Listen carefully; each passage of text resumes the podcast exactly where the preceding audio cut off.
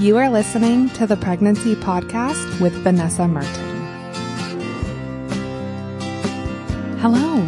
Thank you for tuning into the Pregnancy Podcast. The full article and resources that accompany this episode can be found at pregnancypodcast.com forward slash weaning. I'd like to thank Zahler for their support of this episode. Zahler makes an amazing prenatal vitamin and they just made it even better. They've reformulated the vitamin. They're now using DHA from algae instead of fish oil, so it's vegan if that's something that's important to you, and it's just a better, higher quality source of DHA. They are still using the active form of folate, which is so important. That is the first thing that I look for in a prenatal vitamin. I was already in love with this vitamin and I like it even more now.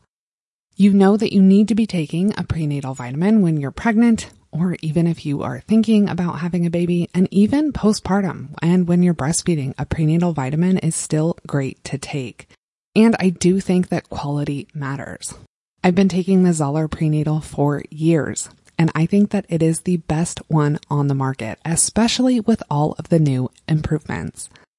To check out the vitamin and get a promo code to save 25% on Amazon, go to pregnancypodcast.com forward slash vitamin. I also want to thank Intellibed for their support. I spent way too much time looking into new mattresses for my family because I do my research and especially when you're making a big purchase like buying a new bed, it's something that I definitely want to do my due diligence on. And the chemicals that are in mattresses are pretty insane. And the off gassing of those chemicals is a serious concern for anyone, but especially if you're pregnant, if you have a baby or small kids that could be exposed to those chemicals.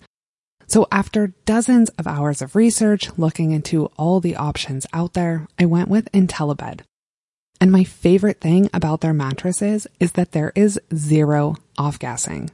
So it's a great choice for safety, but also this is the most comfortable bed that I have ever slept in. It feels like you're weightless. It's amazing and I love it.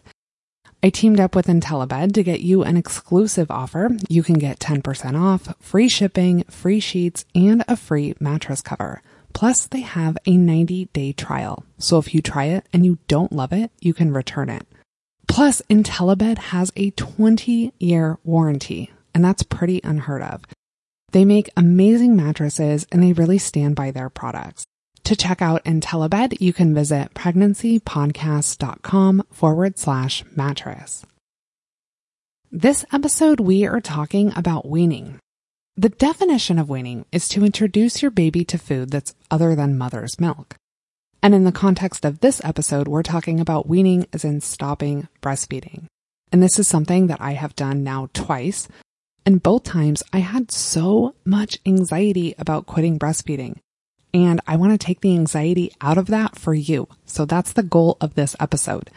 Plus, I want to share something that I did with both my children that I think made quitting breastfeeding a lot easier. It's kind of my little secret. It's probably going to make you laugh. It might be a little silly, but I think it really helped a ton. I have some go-to resources for breastfeeding that are amazing when you're learning about how to breastfeed or you want to troubleshoot specific issues. But all these resources fall short because they lack actionable advice on weaning. When you're looking for information on weaning online, what you tend to find is all of the reasons why you shouldn't wean and how to fix any issues that you're having so you can keep breastfeeding and the benefits of breastfeeding you know that I support breastfeeding, and the evidence to do that is overwhelmingly in support of breastfeeding over formula. And this is all fantastic, but you will hit a point when you're done. And I want to spare you the lecture on all this stuff. There's a page on the Pregnancy Podcast website with all of the breastfeeding resources, episode, articles, everything in one place. And you can check that out at pregnancypodcast.com forward slash breastfeeding. Unfortunately, there's not a huge amount of research on quitting breastfeeding. Research is more focused on keeping mothers nursing, and this makes sense, but it isn't a lot of help when you're ready to wean and you have limited evidence on how to do it. Weaning is often talked about in terms of baby led weaning or mother led weaning, and this refers to who initiates it. Typically, a baby doesn't just get over breastfeeding by themselves, probably at least before the age of two. But as children get older, they may decide that they are done with breastfeeding.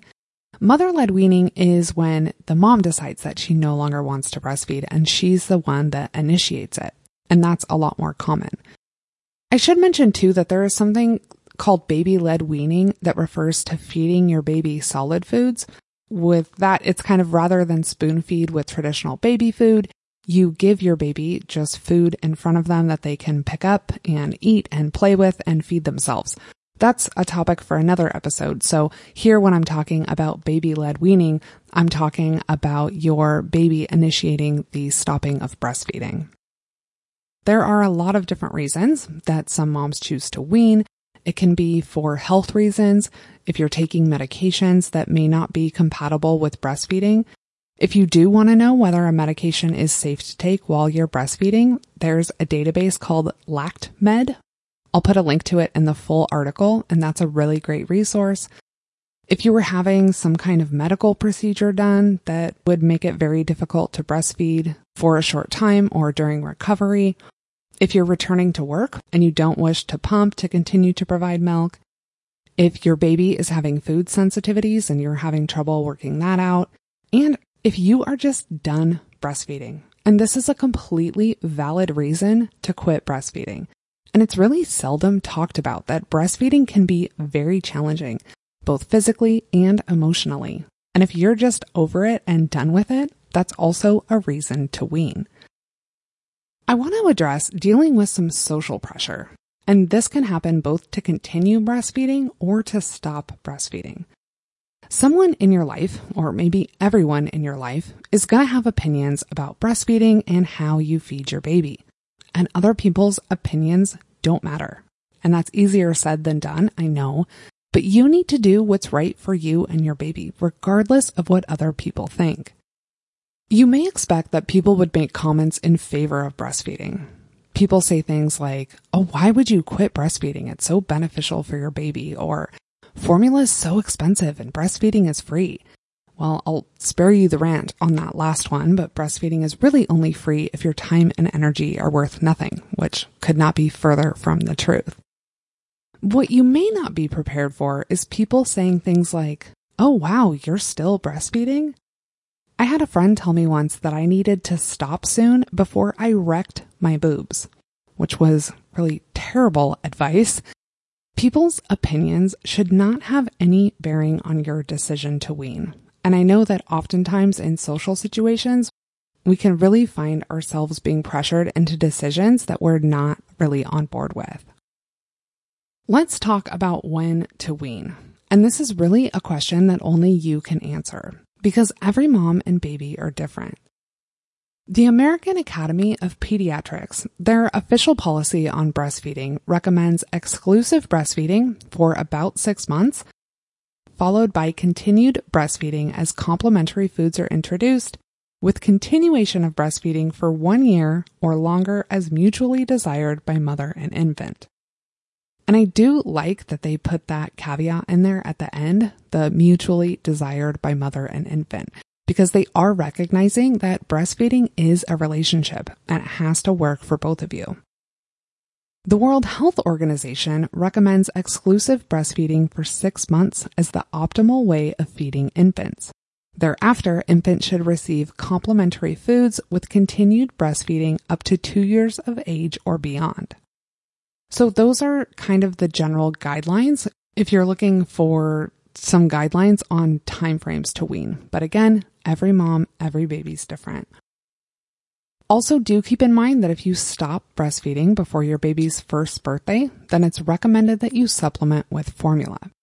When to wean is a really tough decision and one that's up to you.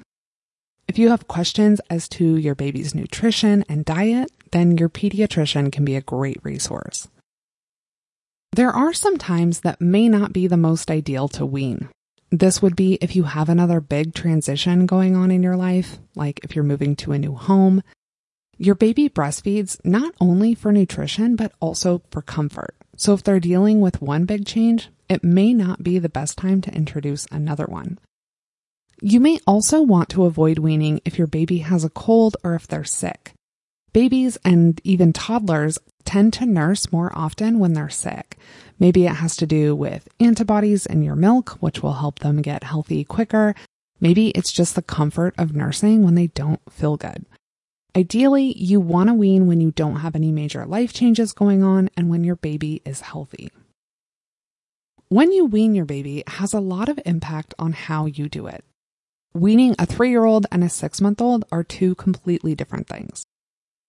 The big thing that you want to keep in mind is that your milk works on a demand and supply system. The more you breastfeed, the more milk you're going to make. And if you lessen the amount of time that your baby is nursing, you're going to effectively tell your body to make less milk. And a six month old is going to drink a lot more milk in quantity and frequency than a three year old would because that three year old is going to be eating a lot of other foods. It's generally recommended that you don't quit breastfeeding cold turkey, meaning that you stop all at once. It's more favorable if you do it gradually over a period of time. And the main reason for this is that it's likely going to be easier for your baby to adjust, plus your breasts need to adjust. If you have a six month old baby that you're feeding throughout the day and you quit cold turkey, your breasts are still producing milk and you're going to be at a higher risk for things like plugged ducts and mastitis. And I don't want to freak you out. That's what happened to me both times that I weaned my kid. Searching for evidence and tips and techniques online, everything really had me panicking that I was going to get plugged ducts and mastitis. And that's the last thing I want to do is freak you out. And it's important to know that weaning gradually is going to help minimize those risks. Some organizations like La Leche League break weaning down into two parts daytime and nighttime weaning. And I'll link to an article with tips from La Leche League. Daytime weaning in some respects can be easier because you can use other people or distractions or food and snacks to help. And at night, you might find yourself just wanting to do whatever will get your baby to sleep or back to sleep as quickly as possible and that's often breastfeeding. And the KellyMom website also has a great article on weaning that I'll link to. I want to cover a lot of tips for weaning, and not all of these are going to apply to you, but some will. So take what's useful from this episode and understand that it's not going to be everything. If your baby is under a year old, then you're going to need to supplement with formula. And you can start out by replacing one nursing with a bottle and then gradually increase that over time. This way, you're gradually decreasing your supply to minimize those risks to you, like the plugged ducts and the mastitis. An example of this would be to swap out one feeding and then give yourself three days to adjust your supply. And then you're going to swap out another feeding, give yourself about three days, etc. So morning and nighttime feedings usually tend to be the last ones to go. And many moms find it easier to swap out a bottle for a midday feeding rather than trying to give their baby a bottle over their breast right before bed. Some tips for daytime weaning. One is don't offer to breastfeed, but if your baby wants to breastfeed, don't refuse it. With this, breastfeeding is still an option, you're just not offering it. But if your baby wants it, then you would allow them to nurse. Another thing you can do during the day is to alter your routine. This could be something simple like where you hang out at home. If you usually sit in a specific chair and nurse your baby, maybe you avoid that or hang out in a different room. Also, what you do first thing in the morning when they wake up or what you're doing before they take a nap. And you can also plan ahead to avoid the situations that tend to trigger you breastfeeding. So if every day you take your baby for a walk in the park and you get home and sit on the couch and let them nurse, maybe when you get home, you want to head to a playroom or go to the kitchen and make a snack. Just do something different. Another tip for daytime weaning is to get other people involved, like your partner. And if you nurse your baby to get them down for a nap, you can have your partner get them down I realize that if you're staying at home with your baby and you don't have someone else around, that that's probably not going to work for you. Distractions can be really great tools. Things like getting out of the house, going to a park, or on a walk. You can offer snacks or food if your baby's older than six months. And also just cutting down on the amount of time that you're nursing. So maybe instead of a full feeding session, you just do it for a few minutes and then try and shift their attention to something else. Nighttime weaning is a little bit different. So, some tips for nighttime weaning one is to change where your baby sleeps. Maybe if you've been co sleeping, you've decided that it's time to move your baby out of your bed and to another sleeping situation. You can get somebody else, like your partner, to try and tackle getting your baby to sleep if you usually nurse them to sleep. You can offer your baby or your child a snack or a drink before bed. And take a look at your bedtime routine and maybe make some tweaks to it so that it's not revolving around breastfeeding.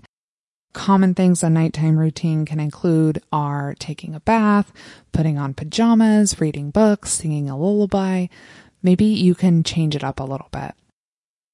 Your baby often associates nursing with comfort and some time that they get to be really close to you. And even if you're stopping breastfeeding, you can still give them that attention in the form of hugs or holding them and lots of cuddles. So you can still get that close snuggle time with your baby, even if you're not breastfeeding. Some other random tips for you. One is to talk to your child and let them know that nursing is coming to an end. And this may seem silly with a younger baby, but I do think that babies understand far more than we give them credit for. And with an older child, this is definitely helpful because it's going to assist them to understand the changes that are coming and to help them accept those changes. And keep in mind throughout this whole process that breastfeeding can be very emotional, and you may find yourself emotional about quitting, even if you're ready to do it. Plus, there may be some hormone changes that can happen as your body's adjusting, and that can contribute to your mood or your emotional state. So give yourself some patience and some love and some time to adjust to being a mother who does not breastfeed because it can really be a major life change. And don't expect to adjust perfectly overnight. Let's talk about some troubleshooting. Probably the most common thing that happens when you're weaning is engorgement. And so that's when your breasts haven't really adjusted to reducing less milk. And if milk's not being removed, then your breasts may feel really full and heavy. They could be uncomfortable or painful. So if your breasts become engorged and it's uncomfortable, you want to express just enough milk to make yourself comfortable.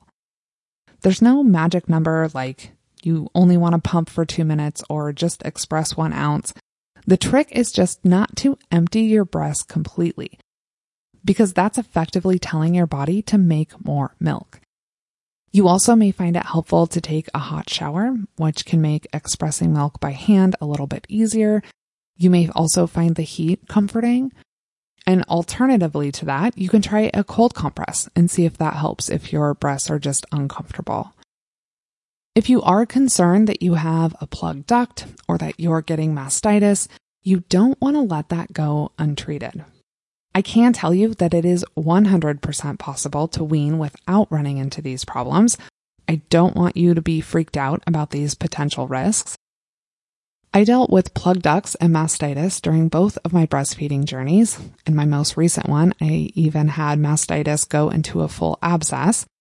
But all of those problems happened fairly early on in the breastfeeding relationship. I had no problems during the weaning process. It is not recommended that you bind your breasts. That's really outdated advice, and that can put you at a higher risk for plugged ducts. You might find that a supportive bra is comfortable, but you don't want to tightly wrap your breasts or bind them. That's not going to do anything to shut down your milk production. Another thing you can try are cabbage leaves. And that's something that can be helpful when you're trying to give your breasts some relief if they're engorged and to try and dry up your milk. And I dug into the evidence on cabbage leaves in a Q&A episode that I'll link to.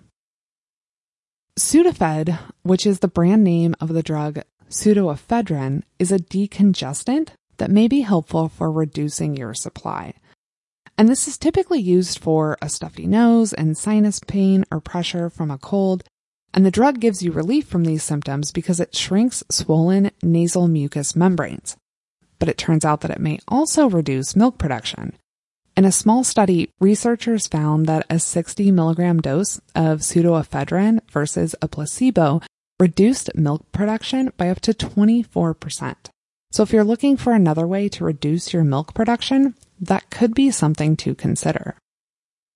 If you're interested in something more natural than an over the counter medication, there are some herbs that can reduce your supply. Sage and jasmine tend to be the two big ones, but there are some other herbs like peppermint that may help in lowering your milk supply. For more details on herbs that can reduce your milk supply, I'm going to link to a KellyMom article that goes pretty in depth onto some different herbs you can use. The last thing I want to include in this episode is my personal secret weaning hack. This is something that I found buried pages deep in a chat on some random website when I was freaking out about how to stop breastfeeding with my first child. So, you want to know my secret? It's limes. I cut a slice of lime and squeezed the juice on my nipples. And when I came across this tip, it sa- it actually suggested lemons, but I didn't have any lemons at the time, but I did have limes. And I thought that it was going to burn my skin, especially because your nipples are really sensitive. Thankfully, it did not. But what it did do was make my milk taste sour. So when I tried this with my son, at the time he was just over a year and a half, and I told him that my milk was yucky, that it didn't taste good anymore. And he didn't believe me. So I let him try it. And lo and behold, he found out that I was right. So I put lime on my nipples again another couple times just in preparation for my son to throw a fit when I didn't want to breastfeed him. And that never happened. It just worked like a charm. But it really wasn't the limes alone. I employed a lot of other techniques that we talked about today, like don't offer, don't refuse, reducing the frequency of nursing, which had slowed down quite a bit by the time my son was a year and a half. My husband was helping get him to bed. I hopped in a hot shower and expressed a little milk when my breasts were really engorged. There were a lot of different things in play, but I do think that the limes helped. I actually tried this again with my daughter, and she tried to nurse a few times with the lime juice on my nipples to the point where I actually thought that this might be backfiring and that she would like the taste. But after a couple times, she too got over it. So I'm not saying that it's magic and it's going to work and solve all your problems, but it might be worth a shot in combination with some of the other tips that we talked about in this episode. If you are having any difficulties or you want somebody to walk you through the weaning process, get a lactation consultant involved. We often think of seeing a lactation consultant to help with breastfeeding, but they can also be helpful when the time comes to stop. You can also talk to your midwife or doctor, and even your pediatrician may be helpful in terms of talking about your baby's nutrition and how they're going to respond to weaning. Ending your breastfeeding relationship can leave you feeling a lot of emotions. You may be sad to end that phase of your parenting journey, and you may be ecstatic to have more freedom, and you just may be ready to move on to the next phase. And both of those are normal and healthy. And even if you do run into some snags, I promise that you will not breastfeed forever. Eventually, you will get your boobs back to yourself. Your baby will be eating all kinds of solid foods, and you will be on to new parenting adventures. I hope this episode helps put your mind at ease a little bit about weaning and takes some of the anxiety out of it. To recap today's episode, we talked about what weaning is, some guidelines on timeframes of when to do that, and a lot of tips for weaning, whether you're just doing daytime or nighttime weaning, whether your baby's six months old or three years old. I want to thank you for tuning into the pregnancy podcast today. As always, you can contact me, Vanessa, at pregnancypodcast.com. You can read the full article and resources that accompany this episode at pregnancypodcast.com forward slash weaning.